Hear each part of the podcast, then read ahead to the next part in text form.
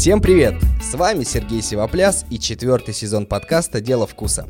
В зимнем сезоне мы хотим подарить вам как можно больше позитивных и теплых ламповых эмоций. Поэтому будем говорить о самых разных праздниках, приятном детоксе, любимых простых блюдах, франшизах и лайфхаках. Сегодня говорим о празднике огней Хануке.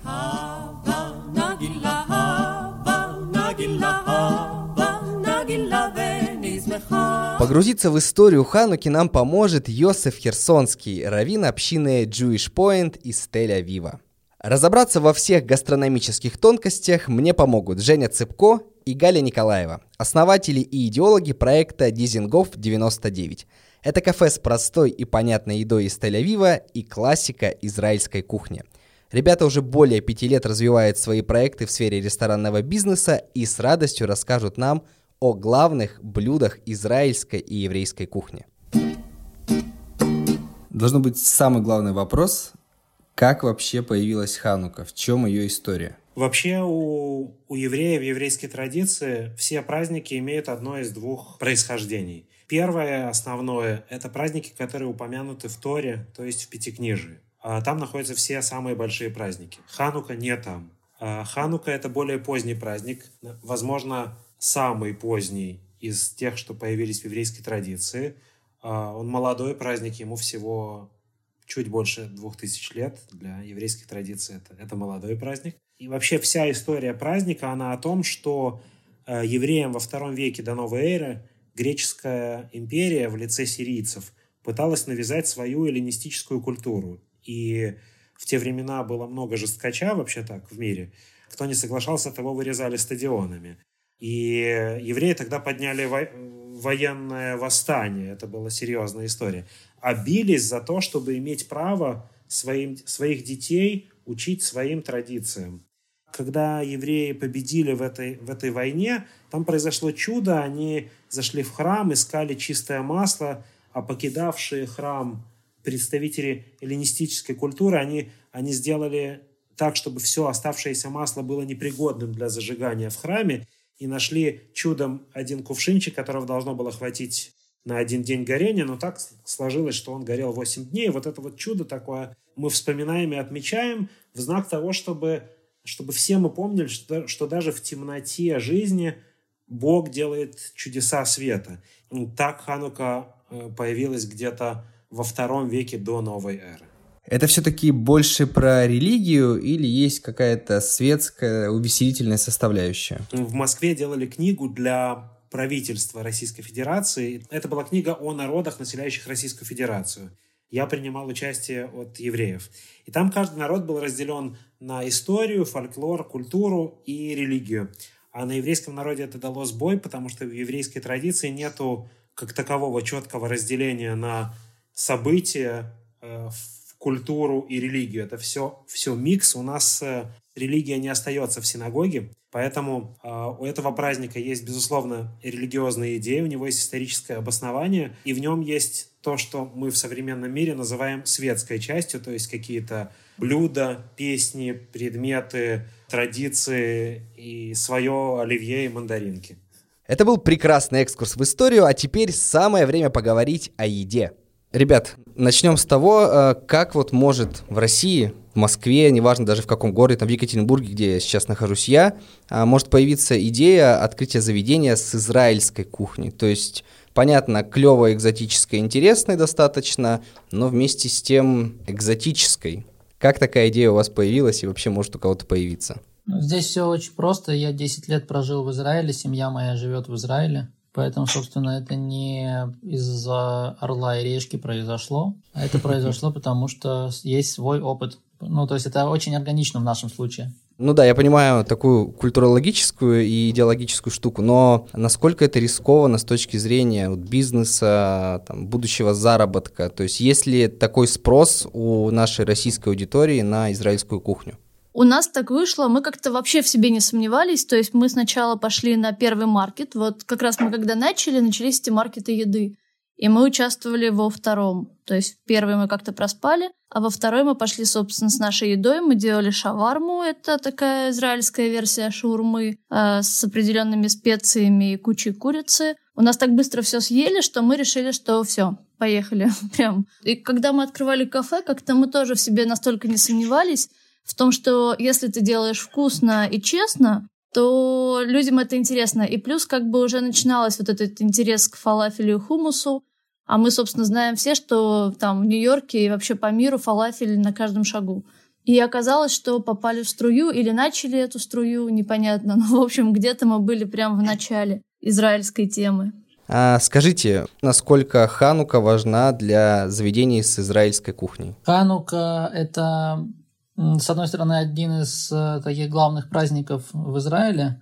С другой стороны, если мы говорим про гастрономическую составляющую праздника, то Ханука в этом плане, наверное, самый слабый, что ли, праздник, если так можно сказать. Потому что есть э, Песах или есть, э, например, еврейский Новый год, где целые традиции, где целые есть обряды, что мы едим, почему мы едим, в каком порядке мы едим. Э, то Ханука в этом в этом плане она такая достаточно обделенная. Есть пончики ханукальные, которые называются субганьот, жареные во фритюре, во фритюре пончики с... Ну, традиционно самый базовый вариант – это такое варенье клубничное, которое никогда не видела ягод живых. Это химическая субстанция. Все очень сильно любят это в Израиле.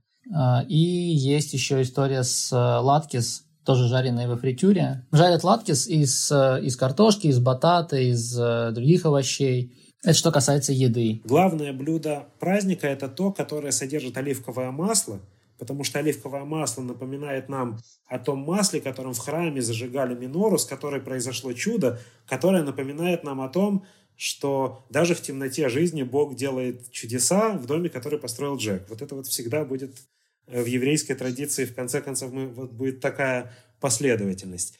Есть еще традиция подавать на стол молочные блюда. Было одно из ключевых сражений, которые войска повстанцев евреев победили благодаря одной жесткой истории. Была еврейская женщина, которая очень приглянулась э, сирийскому, не знаю, какой у него чин был в той армии, но, в общем, он был полководцем каким-то, и он за ней ухаживал.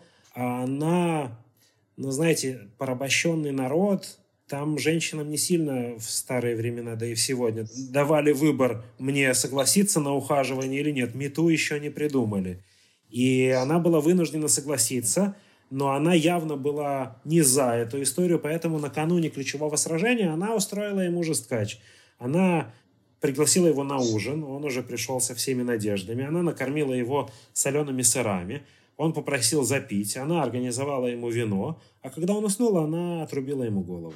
Ханука – это парадоксальный праздник, в нем на поверхности все такое светлое и теплое, и понятное, и приятное, но внутри там, там очень жесткие смыслы, и они о том, что за то, чтобы иметь право быть собой и передавать вот эту свою традицию детям, нужно жестко бороться. Э, Ханука, на самом деле, он жесткий праздник. А в России мы с детства знаем, что есть вот такой тимбилдинг, когда семья собирается и вместе лепит э, огромные поддоны, подносы с пельмешками. Есть ли нечто подобное в еврейских семьях? Объединяющим моментом в еврейской традиции всегда будет не приготовление еды, а кто-то, может быть, скажет потребление еды, но нет. Разговоры во время еды, разговоры о смыслах, потому что еда – это тоже повод для того, чтобы собраться, а вот здесь мы можем поделиться смыслами, чувствами, э, мудростью традиции и так далее. Кроме еды есть такая штучка, которая у нас называется дрейдл, в Израиле называется савивон, от слова «крутить». Это волчок, который крутится, на нем есть определенные буквы. Это такая детская игра, дети крутят. Он, он не круглый, он, э, получается, у него четыре стороны, с углами. Он падает на одну из сторон, и выпадает одна из э, букв. И какая буква вы, э, выпала, в соответствии с этим там ты либо что-то получаешь, либо ты пропускаешь ход, либо ты какой-то подарок получаешь. Либо отдаешь все, что у тебя есть.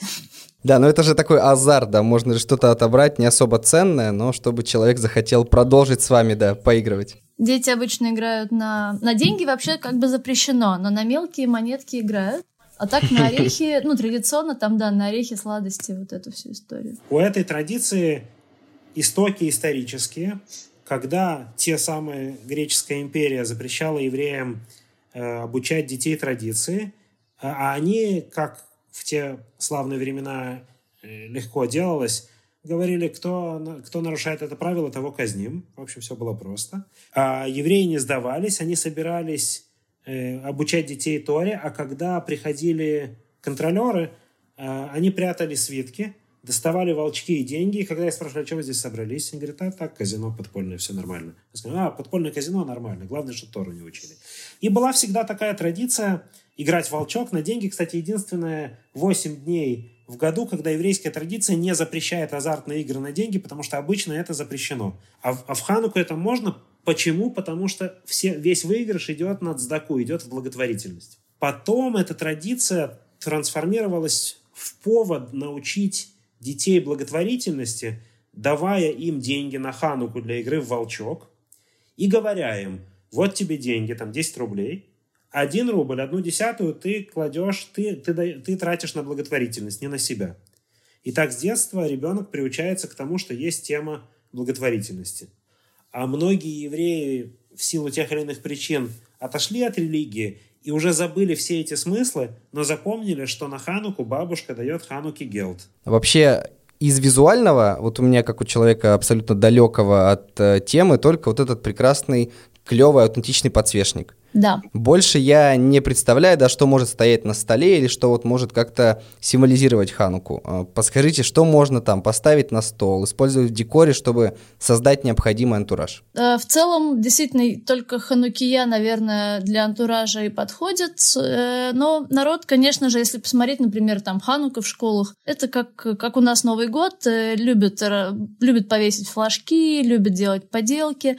Но, собственно, все поделки тоже про вот эту ханукию, минору, а, она отличается от стандартной миноры тем, что у нее 9 свечек. То есть на хануку нужно зажечь 8 свечей, девятая — это та, что зажигает все эти 8. Э, минора — это как некий наследственный артефакт или можно без проблем купить или там, сделать себе под заказ новую? В Торе и в традиции устроено так. Есть главный элемент — это заповедь или обычай, и есть тема сделать это все красиво. Поэтому э, ханукальный светильник, который, возможно, стал более знаменитым и известным, чем сами ханукальные свечи, он на самом деле не что иное, как украшение заповеди.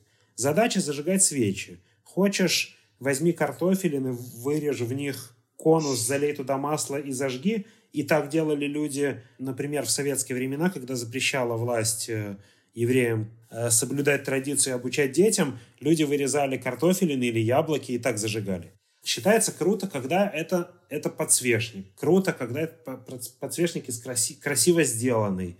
И э, если он сделан из драгоценного металла или еще как-то красиво, красиво оформлен. Безусловно, есть своя ценность и свое тепло на сердце, когда я зажигаю светильник, который зажигал мой дедушка, а этот зажигал его дедушка, а этот зажигал его дедушка, а первые выковали сами Маковеи, когда победили греков. Но, ну, но вот в этом есть своя крутизна, это свое тепло на сердце, когда ты чувствуешь, что ты не перекати поле. С другой стороны, есть, есть ценность в созданном своими руками, когда это не свалилось тебе каким-то грузом ответственности или важности или значимости откуда-то, а когда ты сам это сделал. Поэтому э, одна из распространенных тем во всех еврейских традиционных там, детских садах, школах и так далее, и семьях часто, когда дети сами делают свои миноры, свои светильники, и они, может быть, корявые такие, но, а, но зато это мое.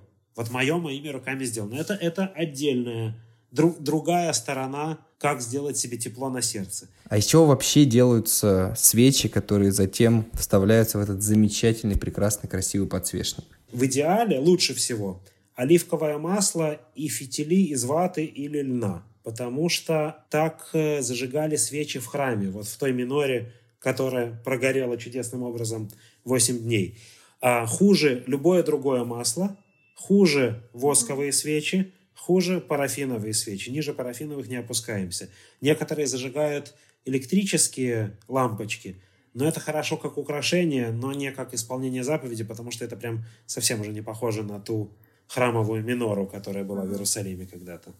А если говорить про праздничный стол, то кто? Кто обычно готовит? Мужчины, женщины? Есть ли вот какая-то, ну, там, дискриминация половая, распределение обязанностей, вот что-то а, связанное с этим? Но вот дискриминация есть как раз в зажигании свечей, и свечи должны зажигать только мужчины. Можно дети, но, в общем, не женщины. А почему женщине нельзя, да? В Хануку есть идея о том, что женщины сыграли особенную роль в событиях этого праздника. Ханука – это праздник гражданской войны вообще-то. По традиции чаще э, обязанность э, воспитания детей лежала на мужчине. Но когда мужчины все ушли на фронт, то э, без женщин это бы все опустело смыслами. И роль женщин в Хануку была не только, в, не только в, в тех сырах и вине, но еще и в том, что Э, это были, это были те, на ком еврейский народ выжил, пока мужчины воевали. И поэтому в знак признательности этого женщины, что ли, королевы на этом празднике, во времена более мизогинные, женщина не выходила, конечно, из кухни, и, и ее уделом были дети, кухня и синагога. И, естественно, она просто делала перерыв на эти полчаса, а дальше работала. Но, но в наши более равные времена вполне возможно реализация этой идеи в том, что как раз мужчины будут готовить какие-то блюда и, и угощать женщин. Если Женя захочет испечь халу завтра, то я не буду ему мешать. Трудно ли вообще найти все необходимые ингредиенты в России вот для аутентичных израильских блюд? Раз у вас такое познание и житие есть э, личное, Насколько отличаются продукты, насколько аутентичны получаются блюда израильской кухни в России? Ну, если мы говорим конкретно про хануку, то все очень просто. Пончики – это тесто, начинка – варенье, и, соответственно, надо пожарить в масле. Тут все как бы очень просто. Латкис то же самое, картошку натерли и пожарили, и молодцы. Вот. А если мы говорим про израильскую кухню, там, в разрезе каких-то специй, соусов и так далее, то здесь, конечно, немножко э, проблематичнее. Поискать. Нужно поискать, да. Например, в Москве есть несколько магазинов э, израильских продуктов. Но опять же, это же история такая, особенно сейчас. Сейчас крайне тяжело, потому что проблемы с поставками э, и так далее. Вот, поэтому выкручиваемся как можем. И из таких э, каких-то ингредиентов, которые, наверное, можно найти, с тхиной, мне кажется, уже нет таких больших проблем. Что это? Это кунжутная паста. Это, собственно, основа хумуса. Это тхина и так. В чистом виде очень популярная история в Израиле именно. С фалафелем в шаварме. Ну, в общем, везде ну, тхина. То есть, тхина. Базовый соус. Да, базовый для Израиля соус. Вот, то есть, э, ну, израильскую тхину, опять же, она есть, но она либо, и она есть, ее может не быть, потому что границы закрыли. Я говорю про сейчас конкретно, да. Есть, э, есть аналоги, есть какая-нибудь наша местная, не очень вкусная, есть какая-нибудь арабская, ну и так далее. По специям, э, что мы имеем? Мы имеем зира, куркума. Ну, с ними не проблема, да. а вот затор? Затор – это тоже такая одна из самых... Специалитет. Да, специалитетных историй в Израиле. С этим сложно. Это такая некая смесь специй, да, и, да и все, мне кажется. Ну, в общем, э, по продуктам подытожу, что касается хануки, не проблема, что касается в целом израильского, надо повозиться. Ну, а если что соблюдаешь кашрут, то это уже отдельная тема, то только кошерные магазины. А в Москве в целом с этим нет проблем, а вот по России, если честно, не знаю. Ну да, в регионах, наверное, посложнее, потому что не так особо запариваются за это люди. Раз уж мы пошли, да, в целом про израильскую кухню, э, вот у каждой национальной кухни есть какие-то свои там литосферные плиты, какие-то блюда, на которые все опираются или которые все вспоминают. И понятно, что вот э, слышишь про израильскую кухню, думаешь фалафель, думаешь там что-то с нутом связано и так далее. Но вот как бы вы емко и лаконично для людей, не особо разбирающихся в израильской кухне, охарактеризовали главную фишку ее. То есть вот в чем, чем она отличается не знаю, от русской, там, от арабской, от какой-то средиземноморской. В чем главное отличие и фишка? А, мы, когда говорим израильское, подразумеваем еврейское, правильно? Ну да, типа просто слово еврейское, оно звучит так, э, боишься кого-то обидеть. Нет, нет, я, я говорю о том, что это как раз э, вот здесь вся история начинается. То, что когда мы говорим израильское, мы подразумеваем еврейское, но это э, отчасти не всегда так. Главная фишка и особенность еврейской кухни – это ее э, многообразие. Почему? Потому что э, евреи, они же по всему миру живут, жили. Да. Вот. И главная цель, э, как бы, с которой живет государство Израиль, это чтобы все евреи со всего мира вернулись, наконец, в Израиль и жили счастливо в стране и государстве Израиль. А поскольку веками евреи жили и продолжают жить по всему миру, это и Африка, и Испания, Южная Америка, и Восточная Европа, и Азия, ну то есть везде. Соответственно, люди живут везде и питаются везде по-разному. Вот. И приезжая потом в Израиль, они же привозят свои традиции и свои какие-то, в том числе и гастрономические кулинарные устои. Вот. И в Израиле, Израиль это такой гастрономический котел, в котором весь этот микс традиций и привычек э, гастрономических, он, собственно, все это там варится. Ну, то есть очень много э, блюд, на самом деле, нам знакомых с детства, они еврейские. Я хочу сказать просто, что для нас, когда мы говорим еврейская еда, мы сразу... Для нас это одесская, то есть это ашкенадская вот эта история. Это Польша, Украина, Россия, Белоруссия. Есть сефардские евреи, это Испания, короче говоря, это теплые страны. То есть для них, например, стандартное совершенно это оливковое масло, а для наших ашкенадских евреев это растопленный гусиный или куриный жир. То, на чем люди готовили. И поэтому для нас, да, для нас, собственно, борщ, скорее всего, еврейская тема, шницель. В общем, куда ни посмотри, скорее всего, блюдо окажется еврейским. Даже наши вот эти печеньки, кокосанки, кокосовые печенья, это еврейское печенье.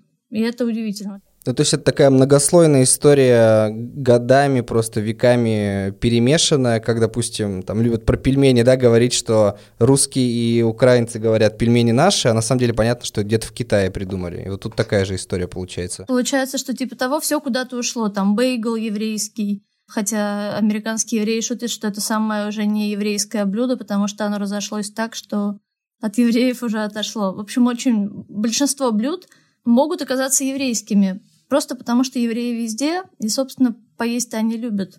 А приезжая в Израиль потом, встречаясь где-нибудь на ужине в шаббат, одни готовят свое, другие готовят тоже свое, и вот получается то, что вот у нас новая израильская кухня, потому что все потому, перемешано. Потому что все перемешано. И вот это основная фишка израильской и еврейской кухни. Круто. Это я и хотел услышать. А, давайте перейдем на конкретику, да, так косвенно касаясь Хануки. Понятно, что самое попсовое блюдо, которое знают многие, это хумус. И вот насколько это вообще вещь для праздничного стола в целом, на все другие праздники, которые вы обсуждали, и в том числе на Хануку? Всегда должен быть хумус на еврейском столе, да, вот так вот. Хумус – это настолько интегрированная история в, в израильскую повседневную ну, жизнь. Израиль. А, именно в Израиле, да, что ну, тут даже не стоит э, вопрос о том, должен он быть на, на столе или нет. Я вот сейчас пытаюсь придумать какой-то аналог у нас, ну то есть в России, например. То есть мы берем какой-то супер базовый продукт и говорим, должен он быть на праздничном столе или нет. Ну, в России это колбасная нарезочка. Да, наверное, ты прав.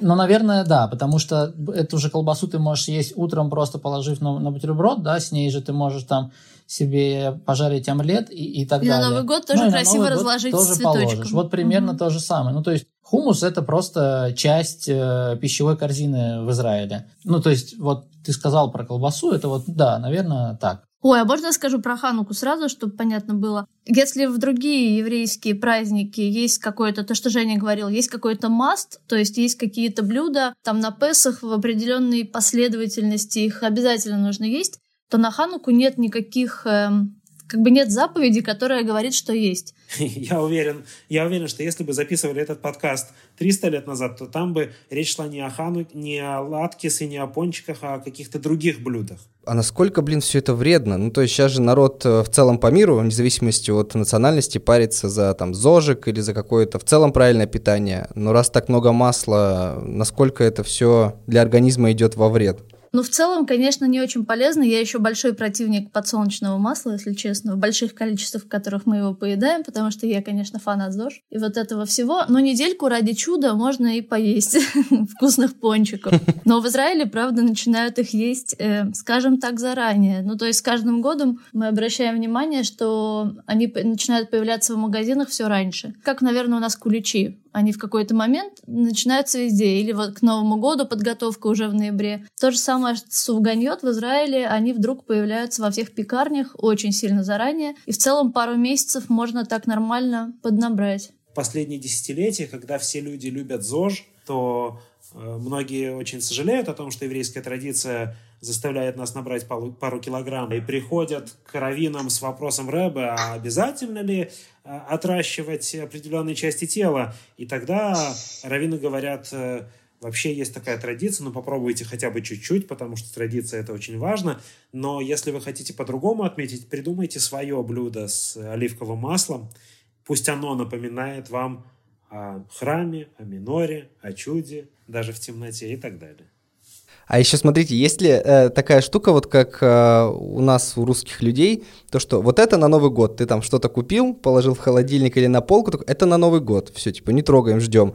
Есть ли что-то у евреев, э, какое-то блюдо, продукт, который они покупают заранее и хранят вот там до какого-то из праздников или там до той же Хануки? Ну, опять же, в Хануку конкретно нет, потому что, потому что просто нет ничего такого супер особенного. Есть, э, есть вот эти пончики суфганьот, и разные кондитерские пекарни с каждым годом они Извращаются как могут. извращаются, да, кто, кто во что гораст. То, то есть это вот то, что я сказал, э, пончик с вареньем, это такой супер классический, супер базовый вариант. А дальше это могут быть э, какие-то невероятные крема, какие-то невероятные украшения, э, разные пипетки с соусами и с разными там шоколадами. То есть это такие мини, мини-шедевры кондитерские. Ну, их надо есть сразу. Вот. Э, Их красиво упаковывают, э, их красиво там выставляют на витрины. Вот, но это история, которую купили, принесли домой, съели. Вот, то есть не нужно это хранить. Поэтому, что касаемо Хануки, опять же, здесь э, нет, нету никаких историй про то, что отложили и будем это хранить до праздника. В целом, израильтяне очень любят поесть. Там прям культ еды, что мне очень нравится. Я с ними, конечно, согласна в этом. Но, в общем, здесь и сейчас, по ощущениям, все скорее едят сейчас вкусно, потому что потом снова можно будет вкусно поесть. А, да, мы уже говорили и о пончиках, и даже о латкисе. Вот латкис, чем э, они, он, он, они отличаются от драников? Я знаю, что там есть какое-то сочетание с э, перемолотым яблоком, что-то еще, но есть ли какое-то отличие от привычных там нам, да, драников? Да, в целом, на самом деле, могу сказать, что нет. Конечно, сладкий, как, как с борщом, Наверняка у каждой свой рецепт. Я вот не знаю, насколько, насколько у драников есть какие-то заповеди драников. Ну там типа натер, э, отдавил жидкость, да, и погнали. В принципе, то же самое. Латкис можно не обязательно из картошки, да, делают э, из яблока, в принципе, оладушки эти из яблока, э, из батата. Я думаю, что сефардские евреи наверняка делали из чего-нибудь экзотического с их стороны. Едят со сметаной, и интересно, что вот с яблочным соусом, да. Я думаю, что дело в том, что евреи, в принципе, очень любят сочетание соленого со сладким и кисло-сладкого. Поэтому вот откуда-то оттуда оно пошло. А может быть, потому что сметана это молочное, а яблочный соус — это нейтральное. И если, например, это ужин, и ужин чаще всего мясной, то тогда сметана просто по смыслу не подходит, и ее прекрасно... То есть вот эту жирность сладкиса, все-таки это жирная история, яблочный соус прекрасно балансирует. Да, про еду, в принципе, начинает быть уже более-менее понятно. А что с напитками? Чем запивать э, или что лучше пробовать пить? Вот такое аутентичное, интересное, настоящее. Да, собственно, вино. вино. Евреи любят пить вино. Да, любят пить вино. И опять же, например, там на, на Хануку, опять же, нет никакой особой истории. Но там на, на, на Песах, если не ошибаюсь, По-моему, на правильно? Песах, да. Да, есть там история с пятью э, ингредиентами, которые обязательно должны быть. И вот там после каждого ингредиента молитва, и каждый раз мы запиваем это там полным стаканом вина. Так это ж можно напиться прямо очень хорошо, если... Так э, не зря э, про Израиль э, и, и шутят, что поесть в Израиле это национальный вид спорта. Ну вот как поесть, так и попить. Скажите, вот есть, понятно, какие-то попсовые блюда, но есть и много, наверное, тех, которые не доходят до широкой аудитории в России в том числе. Какие бы там, может быть, одно, два, три блюда вы назвали, которые еще, может быть, станут популярны в других странах, в том числе у нас, именно еврейская кухня? Или те, которые есть, но их пока народ просто не оценил? Но вот моя супер любовь, я страдаю сейчас. Я, я как бы могу его приготовить, но я хочу, чтобы я сидела на пляже в Тель-Авиве в шаббат, и мне э, после шаббата и мне принесли это блюдо. Называется джахнун. Это йеменские, да, йеменские евреи. Это очень странная штука, но это очень вкусно. Короче говоря, это некая хлебобулочная с кучей масла, раскатывается из достаточно обычного теста, раскатывается супер тонкое тесто, поливается безумным количеством масла. Просто вот, когда я смотрела рецепт, женщина в рецепте, наверное, раз 20 за рецепт сказала, добавим еще немного масла. И каждый раз подливала растительного масла, канола в Израиле популярное. Это тесто с маслом скатываются в такие плотные рулетики и выкладывается, ну, по идее, в шабатнюю печь, э, с температурой 100 градусов и пекутся всю ночь. Ну, то есть там минимум 12 часов. Получаются такие коричневого цвета некие плотненькие рулетики. Они по вкусу немного соленые и немного сладкие. И подается это все э, стертым томатом, перечным соусом и вареным, точнее не вареным яйцом, а яйца тоже лежат всю ночь, и они от этого становятся темные. В общем, вкус вообразить себе вот так вот просто невозможно, но я по нему схожу с ума. Там примерно 3 миллиона калорий на кусочек из-за этого масла. Поэтому я себя радую не часто таким. Часто вообще нет, только если сама приготовлю. Это тоже шабатное, соответственно, блюдо. То есть в Израиле его нужно искать в субботу и в пятницу. Вот я не знаю, когда-нибудь случится оно в России где-нибудь. Может, у нас случится. Женя, а твое блюдо, да? У Гали мы поняли, что вот это вкуснятина жирненькая. Это же блюдо, я когда учился в Израиле в школе, ели мы в пятницу, нам в столовой давали это, мы я ел это люди. с э, шоколадной пастой. Вот. А, мне кажется, что есть история э, восточной, восточной Европы, там есть всякие штуки, например, десерт флодни, он называется, такой пирог слоеный, но не в плане слоеный, а от слова слои. А, там получается... В разрезе, если да, посмотреть. Четыре слоя там. Даже больше, мне кажется, там пять слоев. Орехи, мак. Яблоко, сливовое варенье.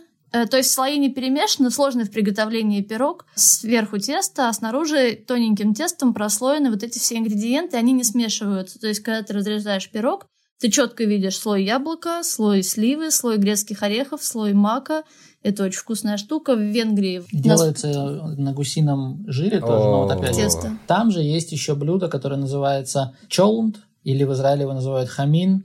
Это такая... Самое еврейское блюдо на свете. Ну да, вот его, его называют самым еврейским блюдом. В принципе, ну такая, э, естественно, субъективная история. Короче, это такая, это горячее основное блюдо, томленое мясо с э, картошкой, морковкой. С, с морковкой, с нутом. Такое какое-то некое рагу такое. Ну, абсолютно... Такая мешанина. Да, абсолютно непрезентабельно выглядит, но супер питательная история. И вот мы, например, когда были в Будапеште, мы попали случайно абсолютно на фестиваль вот этого блюда. Каждая там община готовила какую-то свою интерпретацию.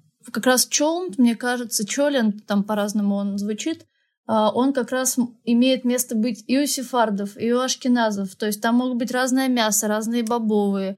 Но вот у всех вот это некая мешанина, картошка, не картошка, корнеплоды, мясо и бобовые. Слушайте, все звучит безумно вкусно, и мне даже жаль, что это не доходит до нас, до широкой аудитории, что все это можно было попробовать. Да, это классно, согласна. Перед тем, как мы будем закругляться, я попрошу вас а, дать какой-то, ну не совет, такое напутствие гастрономическое, правильное, для тех, кто хочет приобщиться к еврейской кухне, для тех, кто, может быть, э, хочет понять э, ее суть, понять какой-то концепт еврейских праздников, да. С чего им начать, что им сделать, чтобы ощутить и быть в восторге и стать адептом еврейской кухни? Э, я думаю, что пока границы закрыты, приезжайте к нам в Москву, а как откроются, нужно ехать и, и пробовать. Ну, короче говоря, конечно, побольше пробовать побольше пробовать. И если вам вдруг кто, где-то что-то не понравилось, попробовать еще где-нибудь, потому что с хумусом такое часто было у нас, что люди говорили, что не-не-не, мы не будем пробовать хумус, мы пробовали, это какая-то гадость. Потом они пробуют у нас, и оказывается, что не гадость. Ну, в общем, пробовать больше. И последнее, если так делают, не знаю, правильно это или нет, поздравляют как-то, может, с Ханукой по-особенному или нет. Если есть, давайте попробуем это сделать. Говорят, э, веселого, веселой Хануки – на иврите это звучит Хаг Ханука Самех. Хаг Ханука Самех. Клево. Галя, тебе слово. Трам-пам-пам. Ой, я вот тут меньше специалист, пусть будет Хак Ханука Самеах, замечательное пожелание. Э, и вообще всем, всем желаю всего хорошего, особенно в это наше прекрасное непростое время. Можно я притчей? Эм, когда люди строят дома с толстыми стенами, они обычно окна вырезают в стене так, чтобы снаружи было уже, чем внутри, для того, чтобы входящий снаружи свет шел шире, и для того, чтобы хранящееся внутри дома тепло меньше выходило. В Иерусалимском храме было наоборот. Внутри было уже, снаружи шире, для того, чтобы показать, не солнце освещает этот мир, а храм освещает этот мир. Ханукальные свечи и вообще ханука, она немножко об этом.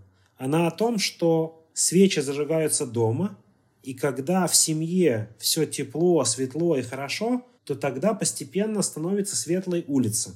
Если перепутать, сначала освещать улицу, то мы, возможно, добьемся впечатляющих достижений, но у нас дома будет темно. Дома не будет любви, не будет счастья, не будет детей, не будет, не будет вот этой вот теплой, светлой, хорошей жизни. А я хочу пожелать ну, и себе, и всем, чтобы, чтобы Ханука принесла свет в дома. А если во многих домах будет светло, тогда и на улице будет светлее. И не нужно будет специально заниматься освещением улиц. Спасибо, было очень клево, интересно и вкусно. Я узнал очень много нового, и теперь все хочется это попробовать. Сегодня мы вместе с Женей Цыпко и Галей Николаевой, основателями и идеологами проекта Дизингов 99, обсуждали особенности стола на Хануку, хумус, фалафель, синганиот и другие вкусные особенности еврейской кухни – а об истории праздника и других важных деталях нам рассказал Йосеф Херсонский, раввин общины Jewish Point из Тель-Авива. Слушайте наш подкаст на Яндекс Музыке, Кастбоксе, в Apple подкастах и на других платформах, где вы привыкли это делать. Ставьте оценки, пишите комментарии, подписывайтесь и ждите следующий выпуск «Дело вкуса» уже через неделю. Услышимся!